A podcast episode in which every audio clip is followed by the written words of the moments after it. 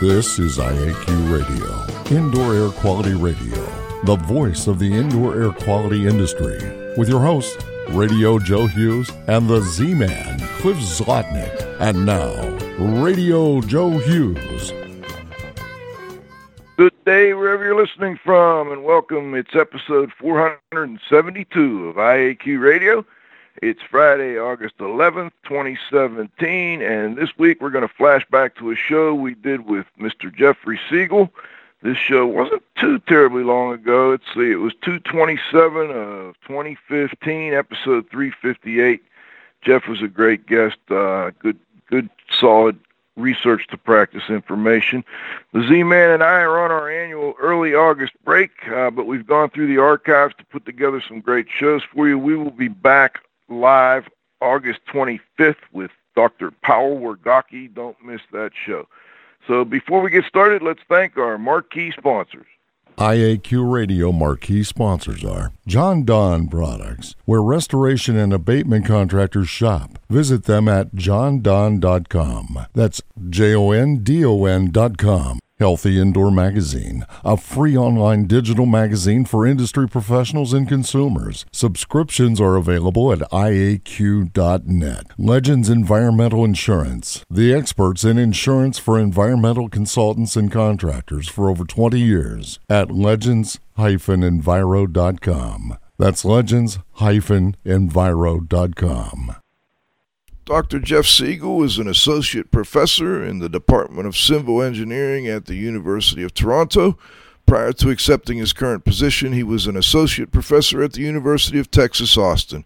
His interests and research have focused on healthy and sustainable buildings, ventilation and indoor air quality in residential and commercial buildings, control of indoor particulate matter, secondary impacts of control technologies and strategies, aerosol dynamics in indoor environments, and HVAC systems. He is also clean, keenly interested in ensuring that good research works its way into practice, and this week we want to focus on that theme. Dr. Siegel's PhD is in mechanical engineering from the University of California, Berkeley. He's also got a master's in mechanical engineering from the same institution, and his bachelor's is in engineering from Swarthmore College down in the Philadelphia area.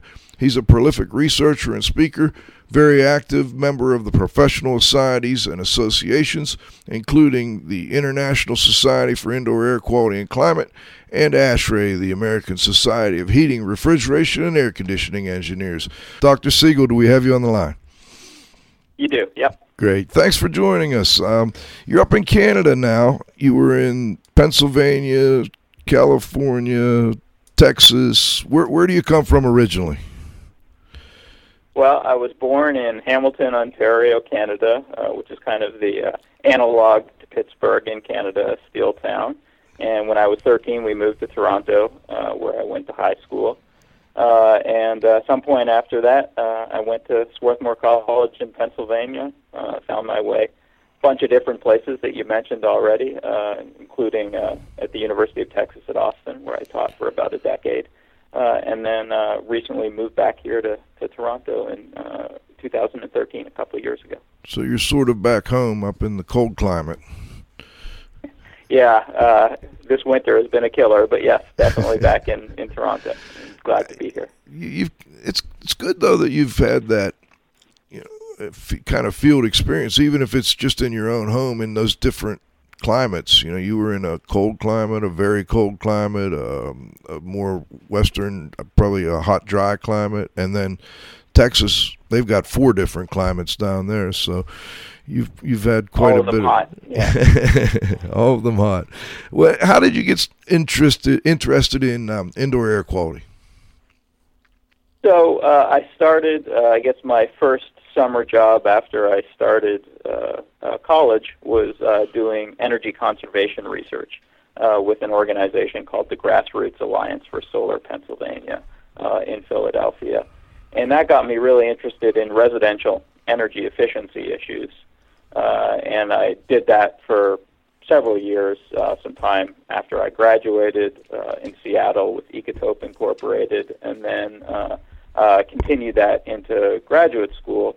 And then in graduate school, I took uh, courses from uh, Bill Nazaroff uh, among others, and realized that uh, indoor air quality was much neglected when compared to uh, energy conservation.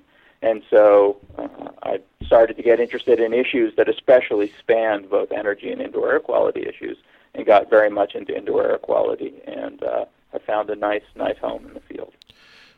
Do you see that changing at all? I mean, the the emphasis has been energy efficiency, even more so recently because of you know the the push to cut back on our energy. But do you see indoor air starting to open up a little bit?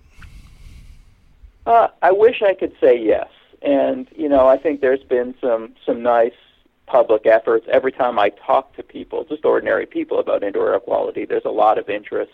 Uh, it shows up in a lot of different ways in people's lives. But at the same time, when I look at things like research funding, when I look at um, uh, national uh, priorities in a lot of different countries, uh, I still feel like we have, given its importance, we we still have a lot more uh, effort to get people uh, motivated to pay as much attention to indoor air quality as they do.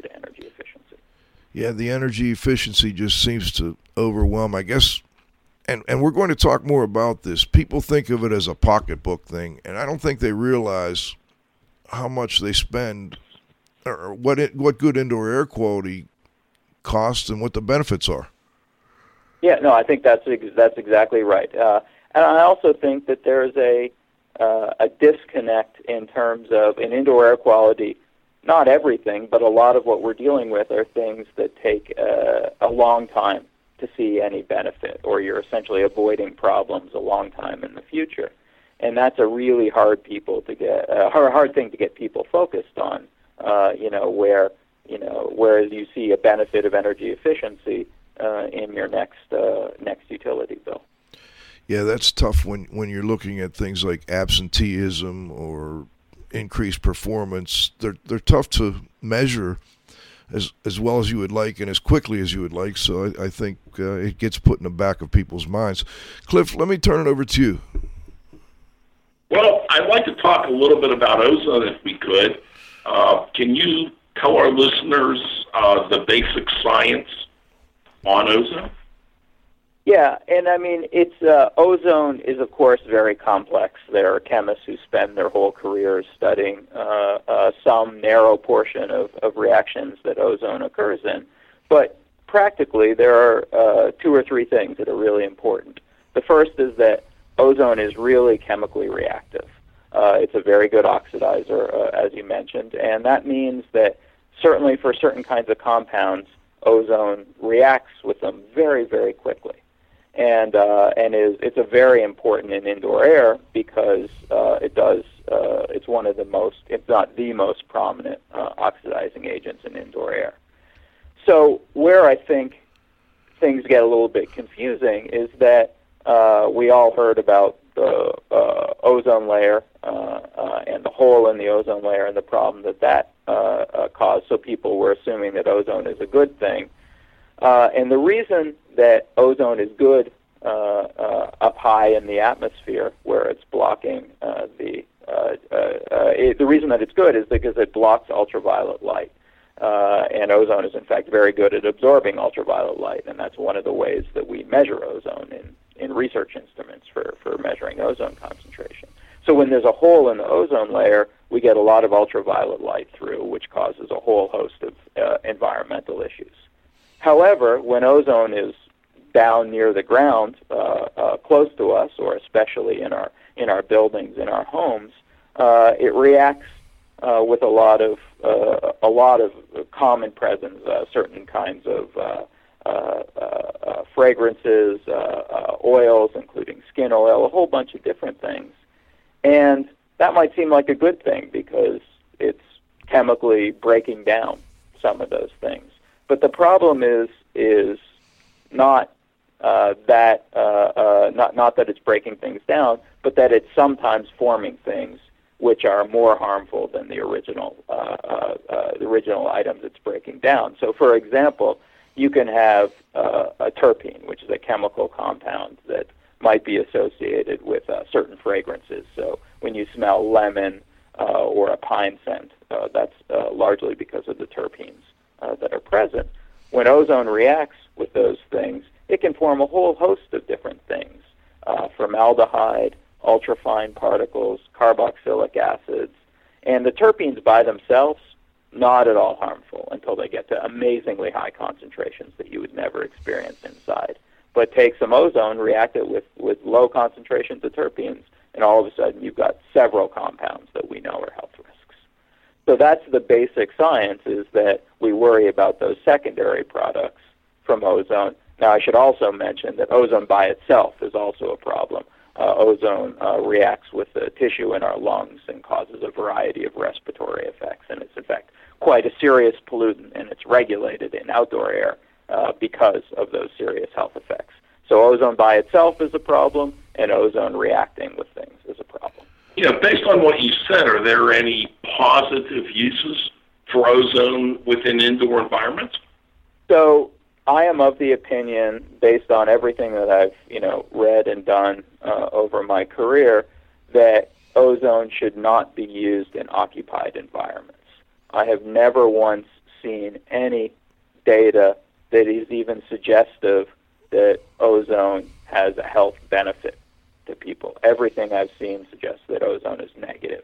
Now, having said that, there are some times in unoccupied environments where it might make sense to use ozone. An example is uh, after a fire, uh, there can be very strong odors, as you know, and that's one of the biggest remediation issues. Uh, and there are times where uh, people use ozone, uh, and it is very effective at reducing those odors. The comment I would make is that that's not all it's doing. It's reacting with everything else in the home and producing several things that are of concern from a health perspective. So it certainly shouldn't be used casually, but if it's being used by someone who's knowledgeable about ozone, who is removing, uh, uh, uh, taking care to remove things that are going to be reactive beforehand, are making, taking care to clean up those byproducts after the fact, uh, I think someone could probably make an argument that it has some utility. The other comment I would make about that uh, is that um, ozone is also used uh, for sterilization. So, in fact, most indoor standards for ozone in the U.S. are based on the Food and Drug Administration uh, uh, uh, standard, and that comes from uh, the idea that ozone is used for sterilization.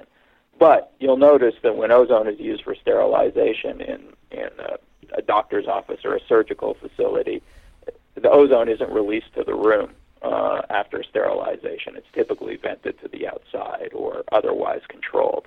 So everyone acknowledges that you know ozone has some some uses, but you really have to think about the the negative consequences too.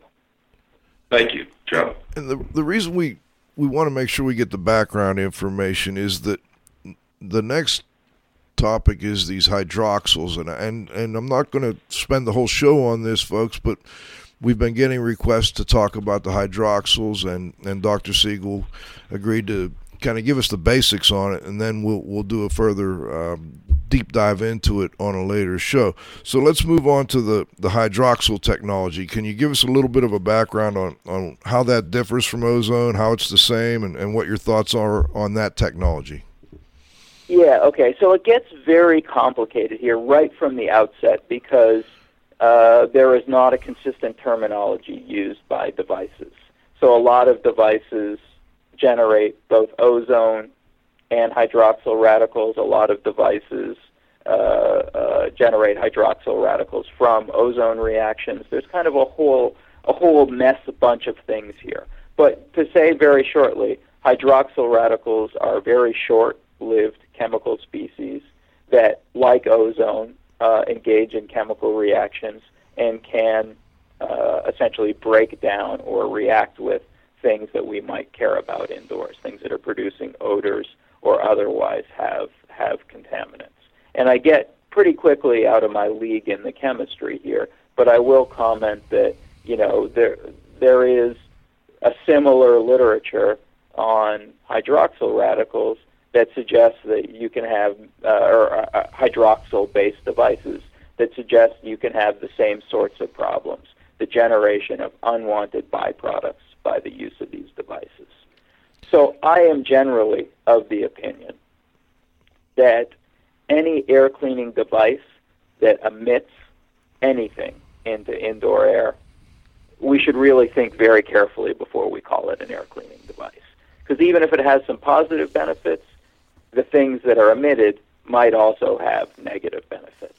And a classic example is devices that emit uh, ozone or or or uh, uh, claim to emit uh, hydroxyl radicals.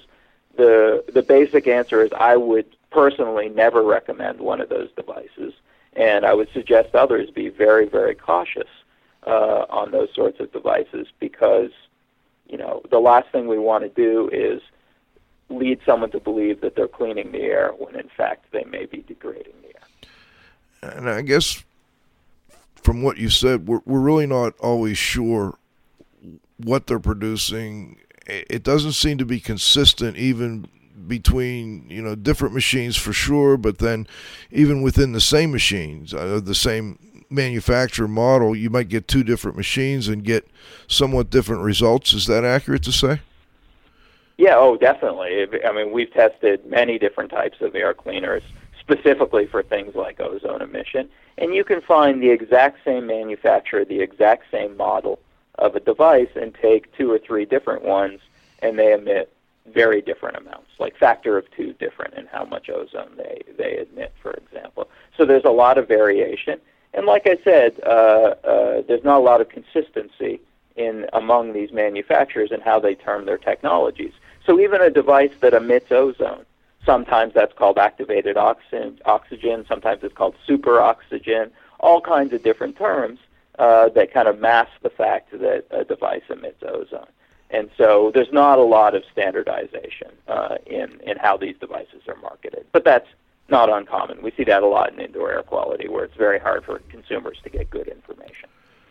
And uh, kind of going a little more into the air cleaner discussion, and that's something we wanted to really hit with you here today. There's you had another paper that I was reviewing, I don't remember which one, and you were talking about the secondary consequences from use of air cleaning devices. And it's not just that some of them may produce ozone or, or can you talk a little bit more about that before we get sure. more into the details on air cleaning?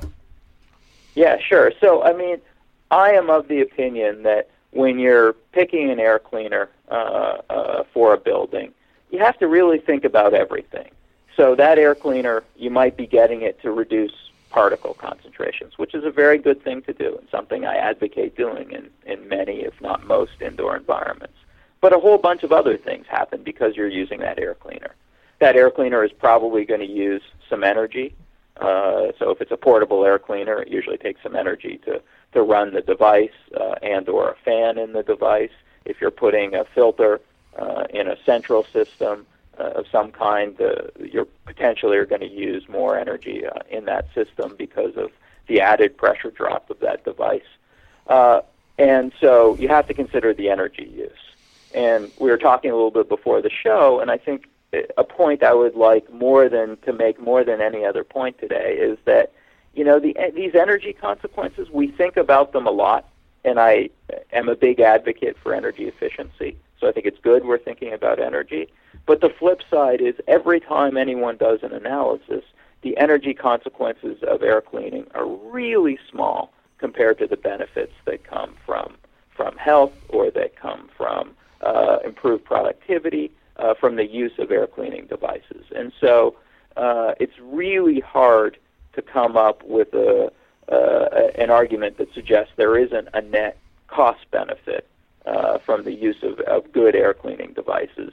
But the problem is, of course, it's like all economic arguments. It can be really complicated about who's actually paying the cost and who's reaping the benefits.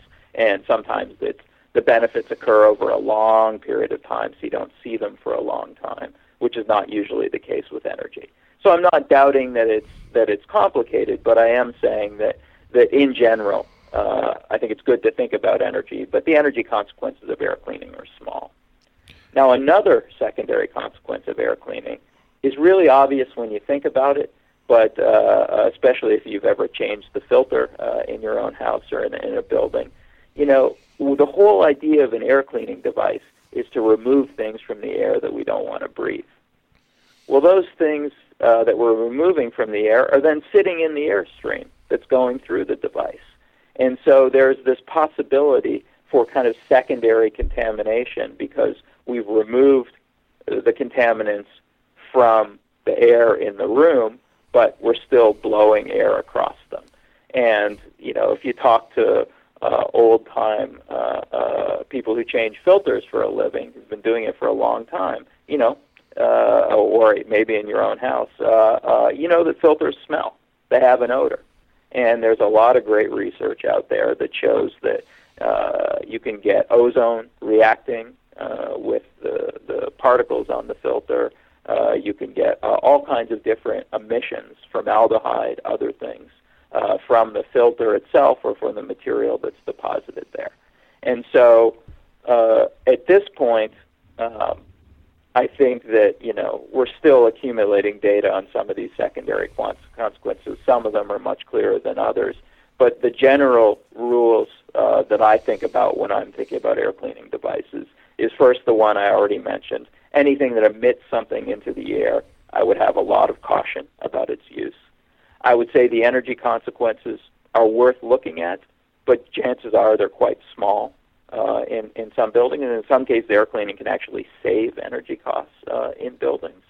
And then the third thing is um, the fact that air cleaners, a good air cleaner especially, is accumulating things we don't want to breathe, means that you should be paying attention to changing that filter or cleaning that air cleaner uh, on the basis that the manufacturer uh, recommends for the device. So simply having a good air cleaner isn't enough. You also have to maintain it. I want to go into the filter forensics in a moment, but and, and that nicely led us into it. But you mentioned something I'd like to get you to uh, elaborate on a little bit, and that is saving energy costs. How can putting a filter in, restricting airflow, save energy costs? Yeah, you know, it's about the most counterintuitive thing I can think of, uh, especially when I first started looking at it. But but but here's what happens, and you know, sometimes people don't believe this, and I suggest that they go out and uh, and measure it. And you can do this by putting a power meter on your furnace fan, for example. So, if you increase the pressure drop, let's say you put in a higher pressure drop filter, uh, because that filter is a more efficient filter.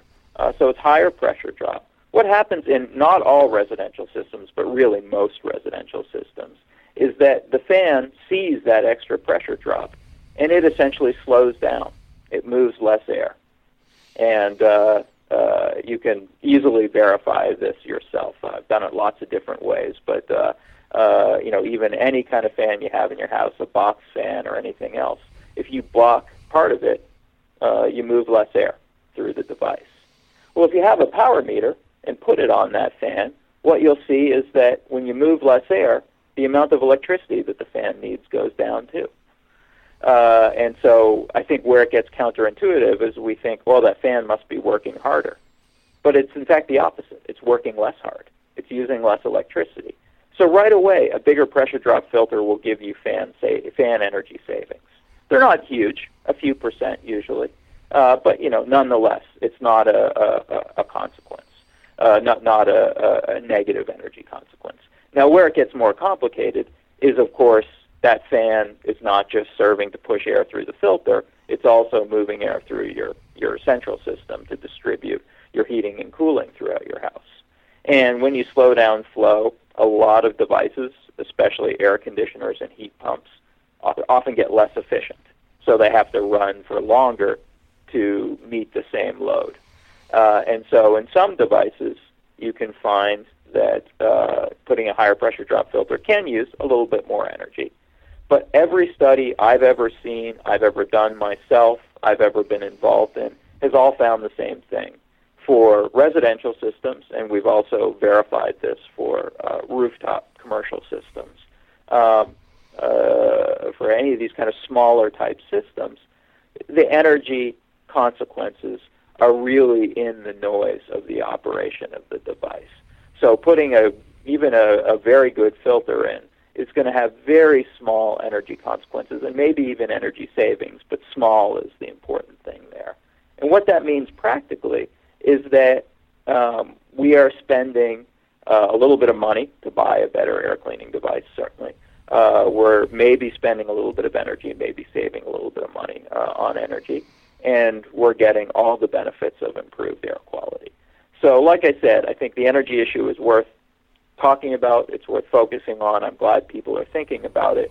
But the flip side of it is, I've never seen a scenario in a smaller building where, um, you know, it's even worth worrying about the energy consequences of air cleaning. Much better to just do the air cleaning, uh, get the benefits from it, uh, and uh, the energy consequences are often small. Now, I guess you would also caution against going too far in, you know, in increasing the resistance. I mean, it could could it not cause a, a problem with the the motor, the blower, cause a little strain? Yeah, I mean, I'm actually most worried about uh, air conditioning systems because when the flow gets too low, you run into the scenario where you uh, get ice build up on the coil, mm-hmm. and anyone who's been enough around enough residential HVAC systems knows that there are some systems that, for whatever reason, it might be the filter, but more commonly it's a duct design problem, uh, don't have enough flow at their uh, at their cooling coil, and it turns into a block of ice. So it's not a very good air conditioner at that point, and uh, uh, all the energy you're putting into it is essentially wasted, and you can run into some damage. So sure, uh, uh, I I would agree that you know you don't want to put a, a three foot thick HEPA filter in a residential system because uh, the fan won't move any air through it. But the flip side of that is I think we have a much bigger problem that extends beyond beyond indoor air quality that we're not paying enough attention to our residential uh, HVAC systems in general. And so, you know, if you look at the big studies that have been done by people like John Proctor uh, in the southwestern U.S. and, and other places, you know, a lot of systems don't have enough airflow. Forgetting about the filter, just their design is, is poor, so they don't have enough airflow. A lot of systems have way too much refrigerant charge or, or way too little refrigerant charge, which has a whole host of, of energy issues. And so, um, I would say that sure you should be careful, but the flip side is we've got a lot of problems out there, and I would uh, we could get enormous value as a society on both an energy and an indoor air quality if we put a little bit more attention in our uh, operation, design, operation, and maintenance of our residential systems. Before we go to our halftime, we're we're real close now. I think we probably should, but before we do, I'd like you to just kind of um, prep people for the second half here and, and give us a little overview of what you mean by filter forensics, what you're doing with filter forensics. Sure.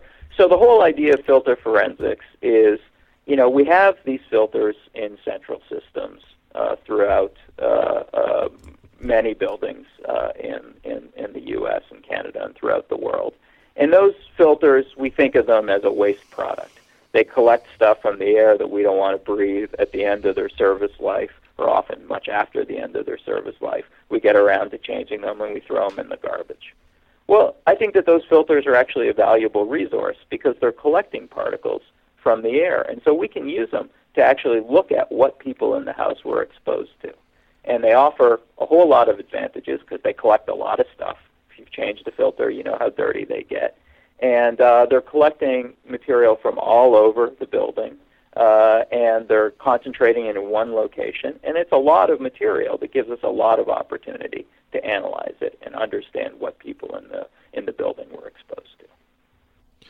And what we'll do is, after we come back from thanking our sponsors, we'll talk a little bit more about what type of research you've been doing with respect to this filter forensics and, and what you're finding and, and how that applies to our indoor air quality consultants and contractors out there. So we'll be right back with Dr. Jeff Siegel. Got to stop and thank our sponsors. Give us about 90 seconds.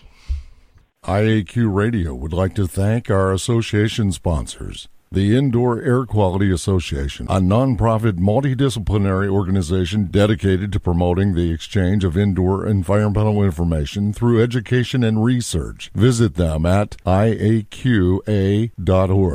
Particles Plus, engineers and manufacturers, feature rich particle counters, air quality monitoring, instrumentation, and vacuum pump technology. ParticlesPlus.com. Count on us. Gray Wolf Sensing Solutions, who use advanced sensor software technology and embedded computers to provide superior environmental test instrumentation. Visit them, wolfsense.com. IAQ marquee sponsors are Jon-Don Products, where restoration and abatement contractors shop. Visit them at jondon.com. That's J O N D O N.com. Healthy Indoor Magazine, a free online digital magazine for industry professionals and consumers. Subscriptions are available at IAQ.net. Legends Environmental Insurance, the experts in insurance for environmental consultants and contractors for over 20 years at legends-enviro.com. That's legends-enviro.com.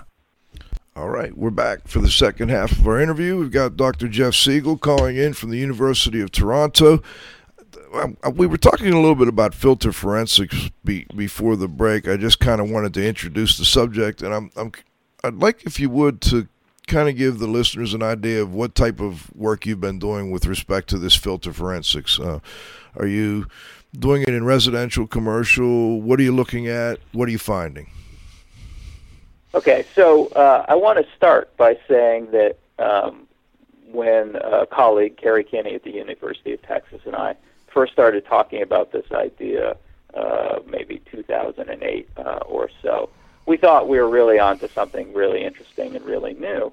And then, of course, you start reading articles, and, and some other people in the literature had done a similar thing. And then a, a, a researcher named Jim Hanley at RTI uh, showed me an article from 1950 uh, where uh, some researchers had looked at used filter forensics, looked at the dust uh, uh, collected on filters and outdoor air intakes to look at outdoor air quality. And then I started talking to a bunch of industrial hygienists, and people have been using filter forensics for a very long time. Uh, and how it's typically been used historically is uh, a lot of times in an infectious disease context. So people get sick in a building, and uh, uh, the, an industrial hygienist uh, collects the filters from that building and uh, cultures uh, the microorganisms on that filter and tries to find the agent that's making people sick. Uh, and so that's you know really the history of it. And how we've used it is in a variety of different ways. Uh, mostly it's been in residential buildings, although we have done some work in big box retail stores uh, with the approach. And basically, uh, we do, it's as simple as it sounds. We collect the filters uh, uh, from a building and uh, we analyze the dust that collects on those filters. And so far, we've done analysis for many different kinds of microorganisms using both DNA based techniques, which are kind of the newer thing, as well as uh, culture based techniques. Uh, we've also looked at heavy metals. We've looked at uh, semi volatile organic compounds. We have a project now that's things like pl- uh, uh, flat, uh, plasticizers, phthalates, uh, things like that. We've got a project now where we're looking at uh, allergens and asthma triggers in, in, in dust from filters from homes. And so you can really look for anything that's, that's bound to particles. And it's a way of saying, well, you know, this filter's been in place for a month. It's, that's typically how long we use it for. It's sampling air from the entire volume of the building. And uh, a lot of air flows through a filter. So it's a, what we call in the science world a large volume sampler. And it's got this huge collection of material on it that's a really rich resource for us in terms of understanding the indoor environment. So, what, what kind of things have stood out when you do this analysis? Well, I mean, so many. Uh, so, uh, uh, a couple of examples uh, Federico Noris, who is a graduate student, um, co-advised by uh, Kerry Kinney and I at, at the University of Texas. He did some early work with heavy metals, and including, for, for example, lead. And uh, you know, most people think that lead is is kind of a non-issue from an airborne perspective uh, because we don't use lead in gasoline anymore, uh, we don't use lead paint anymore. But what we found in a sample of homes is we could tell the age of the home by the amount of lead we found in the filter. So that is to say, uh, an older home uh, that was built before lead paint was banned would have a higher lead signature in the filter. So we could tell that. Uh, we were also looking in that same study at cadmium, which is a constituent of cigarette smoke. Uh, it's getting harder and harder to find smokers, but uh, we had one house in the study that had smokers, and that was the only house that had a big signature of cadmium in the dust in the filter. Uh, and so those are a couple of examples. Uh, we also see, for example, when we will talk about the microbiology, we see a big difference between a house that's densely occupied, got a bunch of graduate students living in a house, uh, versus a, a house uh, uh, with just a couple of people living in it. Uh, we see different microorganisms associated with, with human density. And we see other impacts. For example, the fungi. We can look at the uh, fungi on a filter, and uh, most fungi ultimately come from outdoors. And so we can see differences. So, for example, we had big box retail stores in Pennsylvania and Texas, and they had completely different fungal communities uh, on the filter because there are completely different fungi in Pennsylvania and Texas. Uh, and so you can really tell a lot about a building um, just simply by looking at the dust that collects on the filter. Cliff, I just want to make sure if you had anything, you got a chance to jump in. Uh, I'm good, Joe. All right, let me let me follow up a little more on that subject. With respect to practitioners out out in the field, how how would you? I mean, I know I've done some filter testing before just to look for things like asbestos. This was many years ago, um, and then I'm wondering what would you recommend for practitioners out in the field? How useful would this be for someone doing an evaluation of, of an indoor environment? How would they go about determining? You know, there's so many things to look for, I guess. Um, how would they go about making this practical for them in the field? Yeah, so uh, you know, I want to be clear. You know, I'm a I'm a researcher. I'm an academic. Uh, so this is something that you know we're working on. But let me tell you what the vision of of this is. So I see lots of places where it would have practically uh, a lot of utility. So let's say you've got a scenario where you have some type of wildfire or industrial accident or something else that causes a plume of particles of a certain kind. Often, you know, you evacuate people in the immediate vicinity uh, uh of the uh, event. Uh, but then there's a bunch of people who are kind of outside the immediate vicinity, and we usually tell them to shelter in place. Go inside your home, close your doors and windows, run your central system if you have one, uh, and uh, uh, kind of protect yourself from that outdoor air that's got contaminants in it. We don't really know how those people are actually, how much those people are actually exposed to things because we focus so much on outdoor air and not enough on indoor air. So, as an example, let's say we have another event like uh, the Fukushima Daiichi nuclear uh, meltdown. Uh, we could collect filters from people's houses and look at how much uh, uh, exposure, something like radioactive compounds. It's a very quick test uh, uh, to determine uh, the, the how much radiation they were exposed to, and then that could lead uh, to medical decisions. So I can think of a lot of kind of what I call extraordinary events where we could use filter forensics practically as a way of saying, okay, who do we need to get treatment to the fastest? But a little bit more practically, you know, the sky is the limit in terms of what we can look for in terms of compounds. But some things are really expensive and really hard to look for, and some things are really cheap and relatively easy to see. So, for example, a lead test on dust from a filter is a few dollars. Doesn't require much processing of the dust, very easy to do. Well, maybe we see that lead uh, correlates with something else that we're interested in. And so we can then say, oh, okay, so we can look for what are the cheap indicator pollutants for, for things that, that, that we care about, as well as they might be telling us something about other exposures. So we can kind of start looking at can we use this, uh, can we kind of cherry pick what we're looking for because it's cheap or easy to see, and have that tell us a little bit more about the uh, indoor air quality uh, uh in a building. Hmm. And then the third way, where I think this is one day going to be useful to practitioners is right now, you know, the people out there who study indoor air quality for a living know that a lot of instrumentation is very, very expensive for looking at indoor air quality. And not only that, you get a snapshot of what happens when you happen to be there monitoring.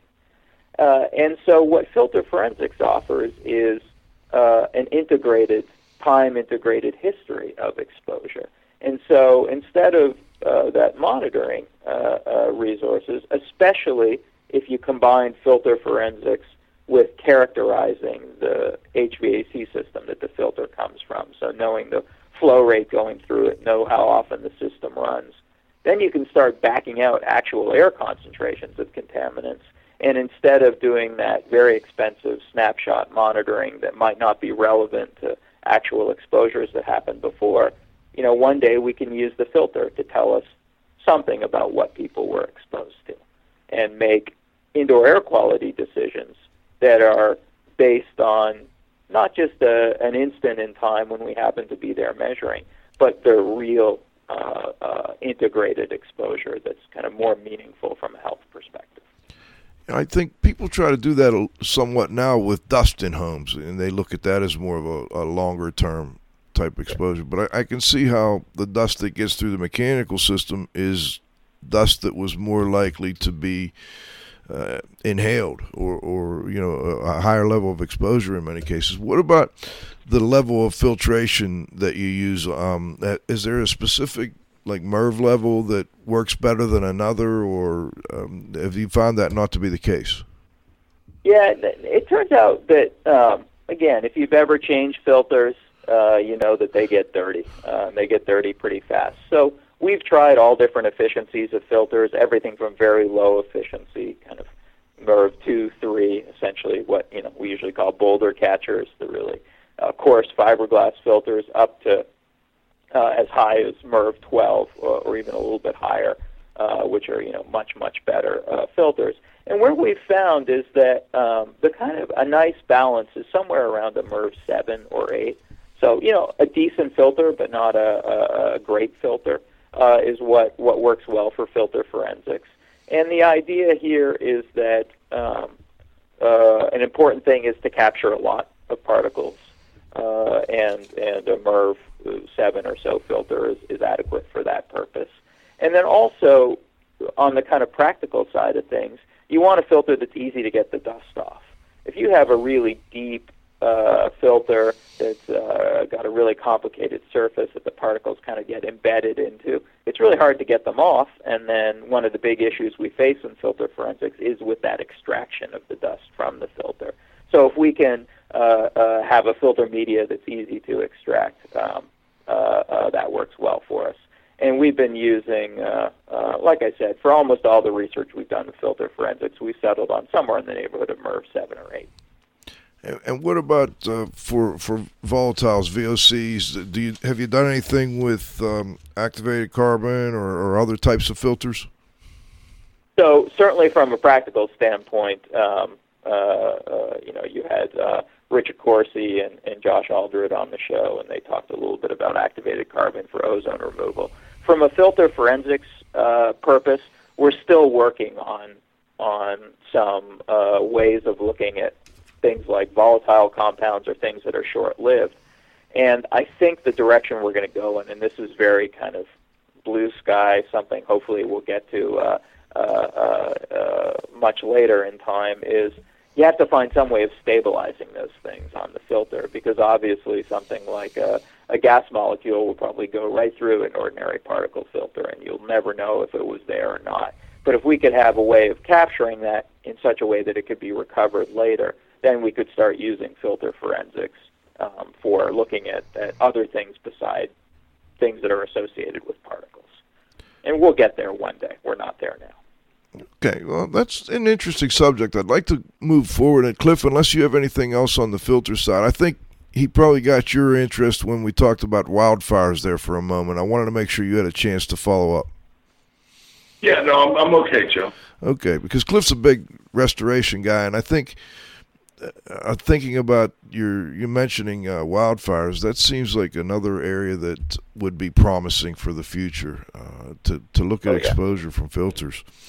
All right, let's let's move on to the microbiome of the built environment. I I got a paper here that I was looking at, and I, I see that you had four different um, methods now for measuring. Uh, I guess it would be mic- microbiological organisms or biological organisms. You were talking about culture, uh, qualitative, polymerase chain reaction, qPCR. I think most of our listeners are familiar with those.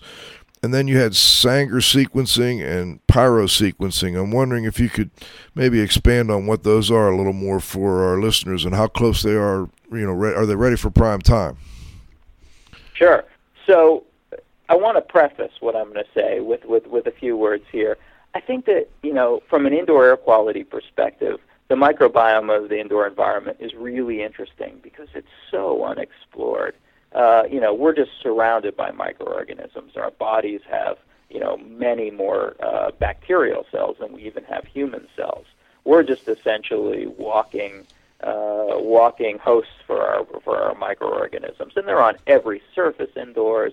They're everywhere, and you know, a lot of people uh, think that you know that's kind of gross or something like that, but I'm more of the opinion it just is, and it's really interesting from the perspective is those microorganisms probably affect a lot of our exposures to pollutants. Uh, those microorganisms, in some cases, are probably helping us in terms of health. In other cases, they're protecting us. In other cases, they might be hurting us. Uh, if you think about something that's pathogenic or, or, or uh, causing an infectious disease. So it's this really interesting area, and so we want to have a way of understanding microorganisms inside. And the way we've generally all done it historically is with something called culturing. And, uh, you know, this is a, a time-honored tradition. It's been done for, for you know, hundreds of years. And the idea is basically you take uh, a sample, uh, might be an air sample, might be something else, uh, uh, you put it onto some kind of growth media, and then you count uh, and identify the microorganisms that uh, uh, grow uh, in, on that growth media. Now, the problem with that is that some microorganisms are really culturable, and some some aren't. And so, in fact, most indoors aren't. The data from microbiologists is something like about in the neighborhood of 0.1% or maybe even less of the microorganisms indoors are things that culture well. So we're missing most of what's out there simply by using culturing. And so that led uh, or that didn't lead to, but one of the effects of the revolutions in, in DNA sequencing, and everyone's familiar with things like the Human Genome Project and everything else, that now we start looking at the DNA uh, that's there and uh, other methods of sequencing like uh, Sanger sequencing or pyro sequencing, or these days people use something called Illumina sequencing. Uh, changes very fast. And what those do is those look at the actual DNA that's there. It's an amazing process, chemically and, and biologically. And they see all the DNA that's there, and then you look in a big library and say, okay, I found this chain of DNA. That means that it's uh, likely to be this, this microorganism. So, from a practical indoor air quality perspective, the really interesting thing here is that we have this great new tool for seeing what's indoors. But there's a flip side to that great tool, and that is that uh, uh, we haven't really done a lot to say, is this at all relevant uh, for people's uh, uh, health indoors?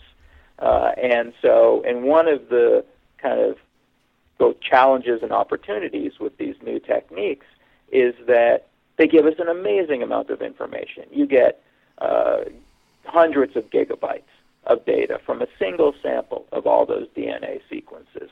So it becomes this huge bioinformatics uh, pro- uh, problem to actually see what's there. Uh, and then you see what's there, and unlike culturing, it's not really uh, uh, quantitative in a couple of different ways.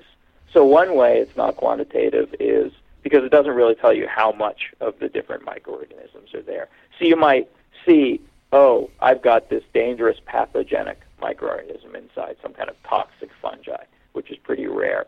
But you might have one in uh, uh, 10 billion of the microorganisms you found was that microorganism, uh, uh, and it's of no consequence at all to anyone's health. And so these modern techniques tell us a lot about the community of who's there, but they don't tell us very much about how much is there. And so you mentioned qPCR.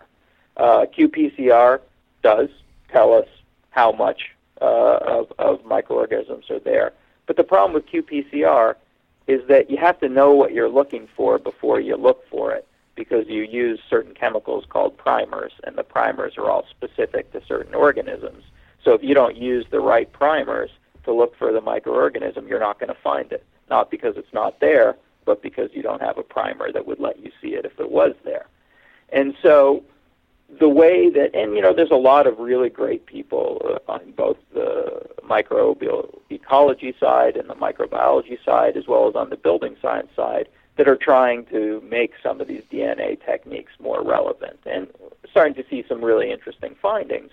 But I think that the the big message that I think we should all get is that you know our future is going to be in some of these DNA-based techniques, no doubt about it. But the flip side of it is I don't think we're quite there yet from a practical purpose. There are some narrow purposes where, uh, you know, I think a qPCR uh, uh, analysis might make much, some sense if you're trying to tell the difference over time or something of a given environment. Um, but uh, I would say it's much more useful right now as a research tool than as a practical tool. And what about these other sequencing techniques? Where how are, how are we coming along with those?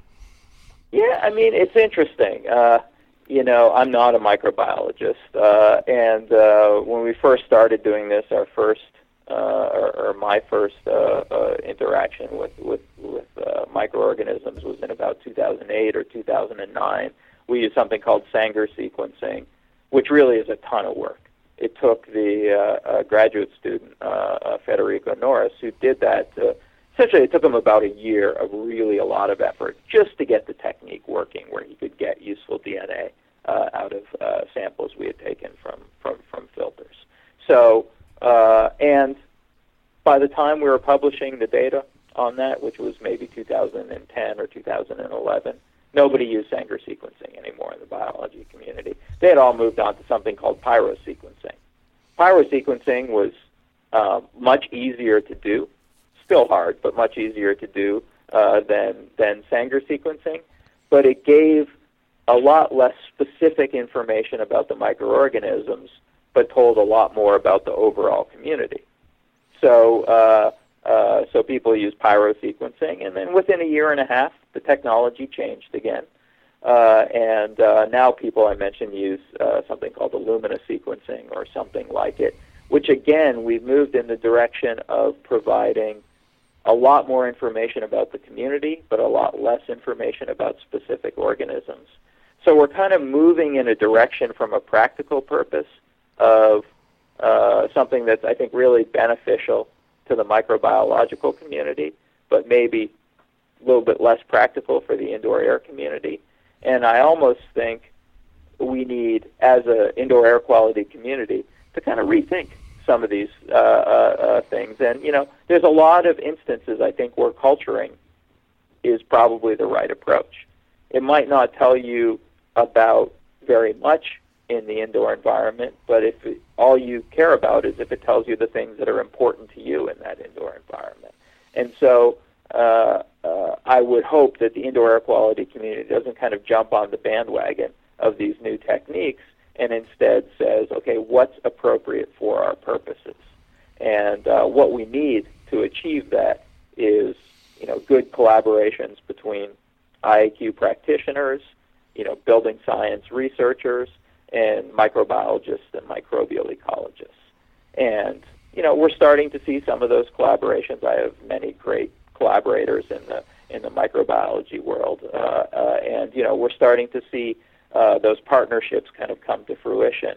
Um, but I think that the practical message that's really important here is that, you know, I have no doubt that microorganisms are really important to the indoor environment and to indoor air quality where I have a lot of questions is exactly uh, how they are. Do we want to encourage microorganisms inside? Do we want to discourage them? Do we want a really diverse microbial community with a lot of different microorganisms, which there's some evidence in the literature for that? Or do we want to try and target and get rid of the bad uh, uh, or not, not the bad, but the the pathogenic or problematic uh, microorganisms, and that's the uh, I, you know I hate to be the researcher saying you know we need to do more research, but but that's essentially what I'm doing.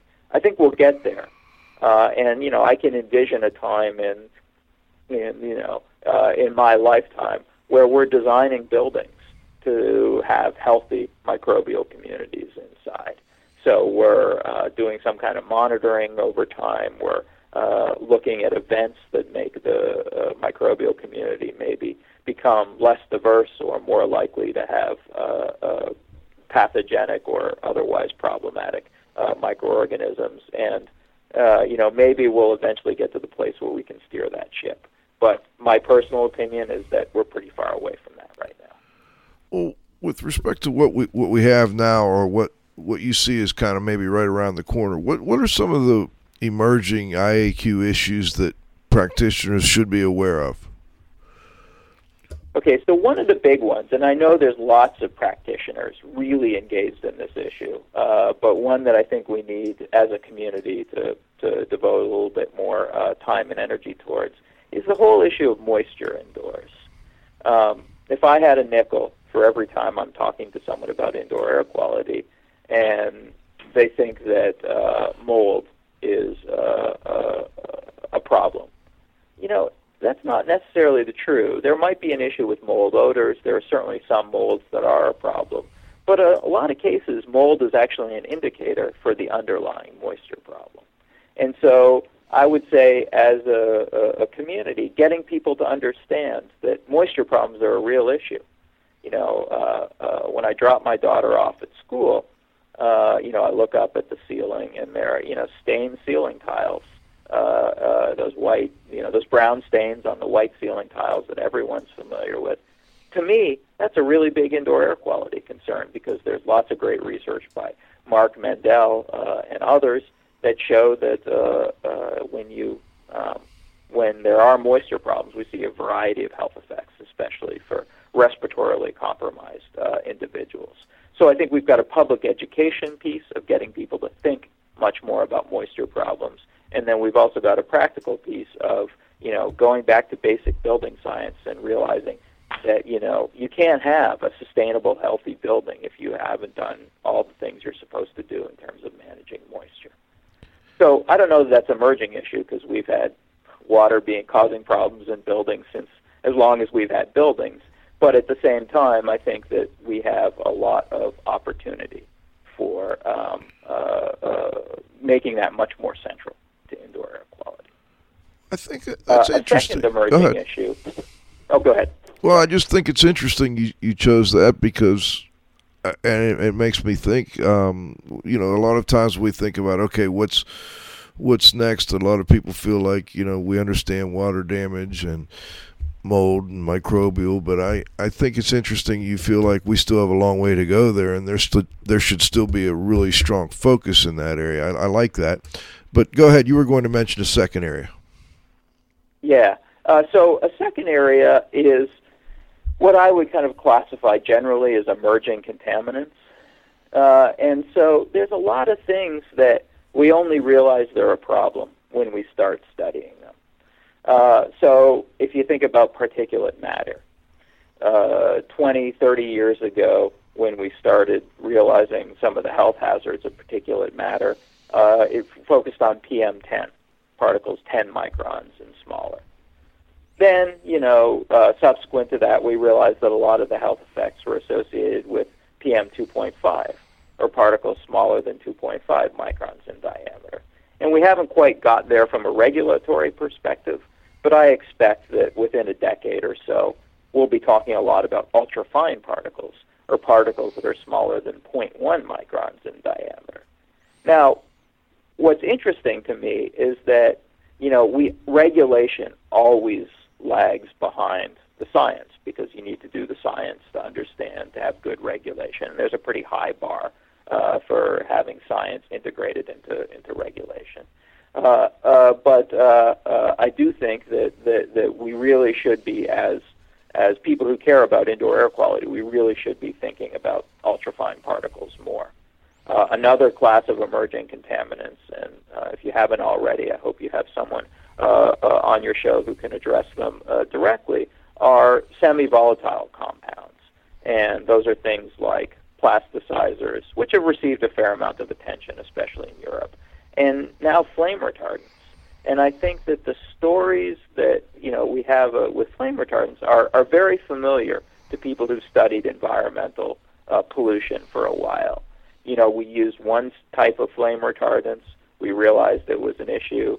I mean, I remember as a kid growing up uh, sometime in the mid 70s, and uh, uh, my mom took away most of the pajamas that I had because they had tris in them, which was identified as a flame retardant that causes health effects. And you know, we keep moving to new flame retardants as we find out health effects of existing flame retardants, and we're essentially doing a big uncontrolled experiment uh, with with with flame retardants. And I think that um, as IAQ practitioners, that's something that that should really um, uh, uh, be focused on is is to start looking more at flame retardants uh, uh, as a potential health effect uh, or as a potential cause of health effects. And, and and I have to say that you know I kind of believe very strongly in the precautionary principle, and that is to say if there is something that we think might be causing harm, I think we should be careful, but we should uh, try and limit exposures, even maybe before the science is fully there. Uh, uh, and so we have to do that carefully uh, because we don't want kind of bad science to be influencing what we do or inadequate science. But at the same time, I think that as practitioners, it's really important to stay up on some of this evidence uh, because um, uh, you know it does change pretty quickly what we care about. And I'll give you a very practical uh, uh, example now. One of the ways that we can achieve energy efficiency in a building is by using spray foam. Now, spray foam is a wonderful product. Uh, if you're someone trying to renovate, uh, uh, make an older building more energy efficient, it's pretty hard to do it without spray foam. And uh, it provides insulation, it can stop uh, unintentional airflows. Really solid product from an energy perspective. Well, a lot of spray foams are about 30% by weight flame retardant. And, you know, they're using some different flame retardants that we don't really have good toxicological data on yet. But I do think that this idea of, well, let's make this house energy efficient, let's use lots and lots of spray foam, and then not also think about the potential indoor air quality consequences is not not the right way to do things. So instead, why don't we assume that there is a risk from the flame retardant in, in spray foams, and why don't we manage that risk? So, for instance, why don't we put the house under uh, positive pressure uh, for a period of time after it's it's uh, uh, built to when the off gassing is greatest of those flame retardants. Why don't we um, why don't we be really meticulous about cleaning up all the construction dust? Uh, you know, little pieces of spray foam. Uh, why don't we follow good practices? Because there's you know evidence, emerging evidence of a health effect, and the worst that happens is that we are overly cautious, uh, and the best that happens is that we've actually protected people from a serious health risk. So those are a couple of, uh, of examples of what I see as as, as emerging uh, contaminants. Well, I you know I appreciate that. We appreciate you joining us. We run a little bit over, but we we can do that, and uh, we really it's been fascinating. I've enjoyed it, and I look forward to. We're, we're trying to work out to have you come and speak at our conference in uh, Seven Springs at the end of September, beginning of October. I think most listeners are somewhat familiar with that. Cliff, before we go, is there anything you wanted to ask? I just wanted to thank Jeff. My right arm's tired. I can't remember when I wrote as many notes.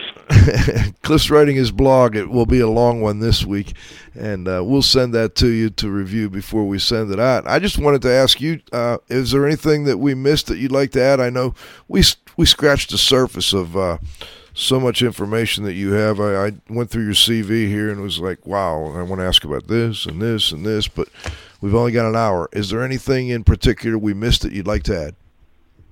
No, there's nothing that, that was missed. I, the, the one comment I'd like to make is that, you know, I believe that one of our biggest challenges in indoor air quality, from both a research perspective and a practical perspective, is the public education piece.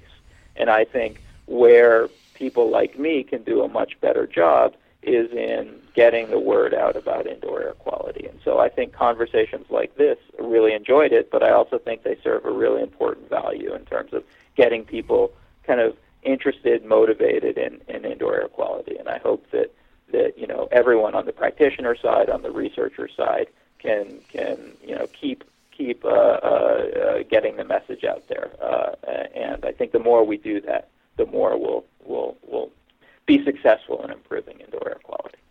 Well, thank you for that, and, we're going to keep trying here, and I know you'll do your best, and, and we look forward to talking more and uh, getting together, hopefully here in, in in the fall. I want to thank Dr. Jeff Siegel for joining us. It was a great show. I really enjoyed that. A couple things that went different direction than what I expected, and that's that's always fun. I also want to thank uh, the Z Man, my co-host Cliff. Great job. Uh, interesting blog, I'm sure this week. Will be. Uh, of my engineer here, John. Yeah, you got to have faith. We we had one minor glitch, but he figured it out, Cliff, at the very beginning there. Uh, sometimes our TalkShoot connection just kind of drops on us. But anyway, it all went well. Uh, I also want to thank all of our listeners. I see a few regular names up there on the uh, on the chat board. Please come back. I, am trying to get uh, another gentleman from Toronto who has been on the show in the past, Dr. James Scott. I'm hoping we're going to be able to nail him down for next week. He's a fascinating guy. We'll continue the discussion of the uh, microbiome. But anyway, we'll be back here next Friday at noon with the next broadcast of IAQ Radio. For IAQ Radio, I'm Spike Reel saying thanks for listening.